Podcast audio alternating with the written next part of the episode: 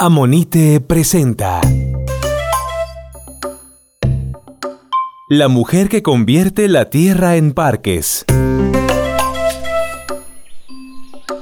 Chris soñó un mundo mejor en compañía de su esposo. Entonces decidieron abandonar sus trabajos, casa, amigos, ciudad y compraron terrenos gigantes, tan grandes como su imaginación. Esas tierras las transformaron en parques, donde vivieran plantas y animales en peligro de extinción y los humanos no pudieran llegar para destruirlos. Todo empezó hace unos 14 años, cuando buscaron propiedades en Chile y Argentina para mantener el medio ambiente tal y como era antes de la llegada de los hombres.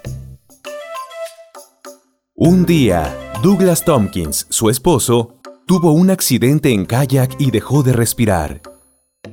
Ella se aferró a seguir cuidando la naturaleza, manteniendo vivo en su memoria a Douglas. Ahora es dueña de grandes terrenos que miden lo mismo que países como Holanda y Bélgica.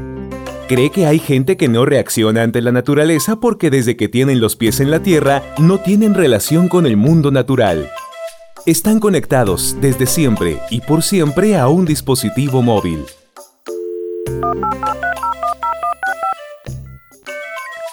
El mundo virtual es más real en sus mentes que nunca. Piensa,